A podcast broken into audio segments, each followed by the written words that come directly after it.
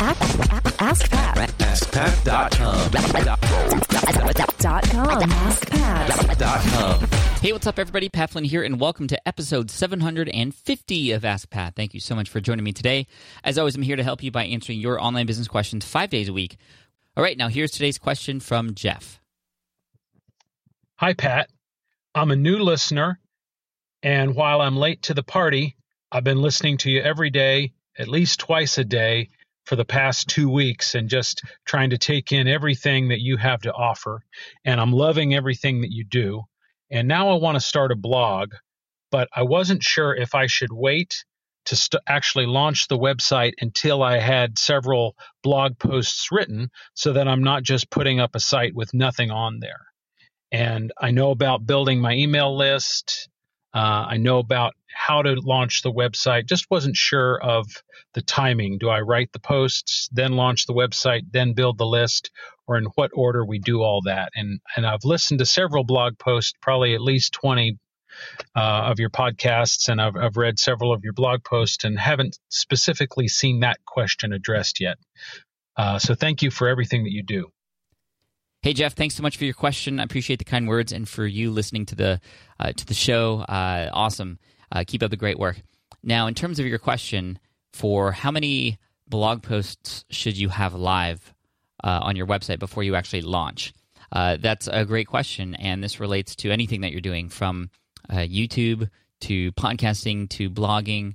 You want to have a, I would say, between three and five pieces of content already on the website before you launch, before you send an email out to your email list if you've pre-built that, to, uh, before you share it on social media, before you get any eyes on it.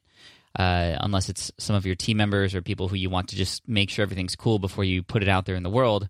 I would have three to five pieces of content. Five is optimal, and even more if you can. And the reason for that is because you want people to be able to dive into your website and to keep reading and to not just come to a dead end. And the problem is, and I've made this mistake myself, especially when I launched my podcast, I launched with one episode and that was it.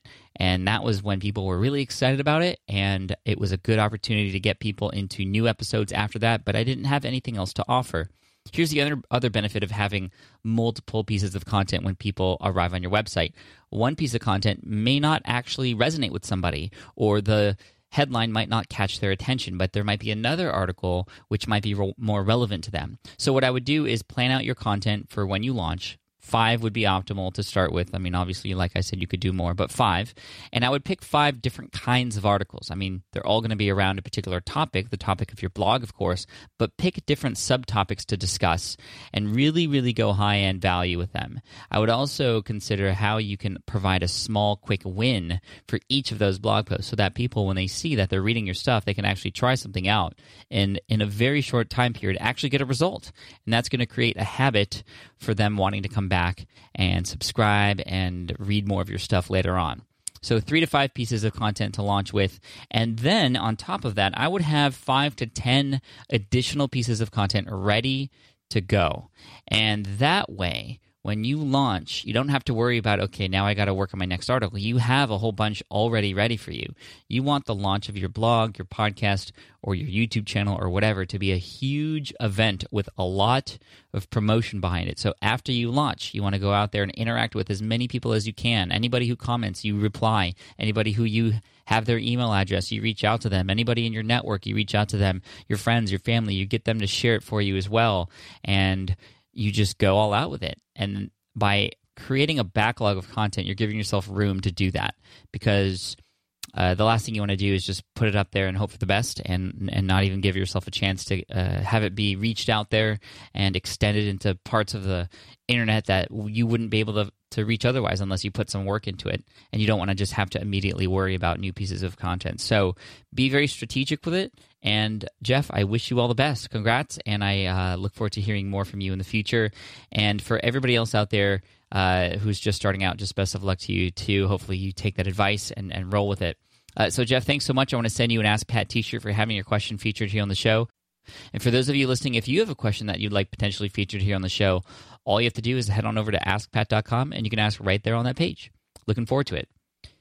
And as always, we're going to finish off with a quote. And today's quote is from Mark Twain. He says, Kindness is a language which the deaf can hear and the blind can see.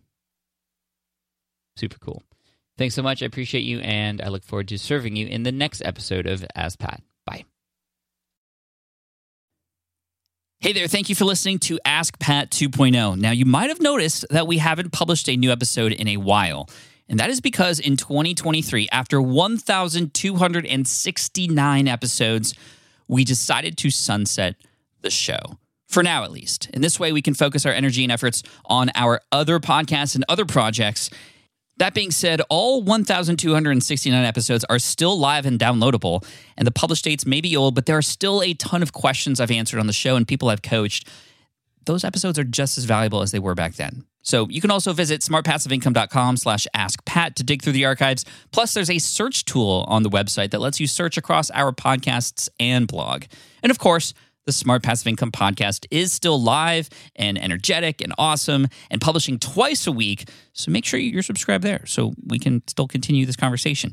And we have some of the foremost experts and thought leaders in entrepreneurship on the show every single week. So you definitely don't want to miss it. Again, check it out. It's the Smart Passive Income podcast. Just find it wherever you're listening to this podcast. You can find it there as well.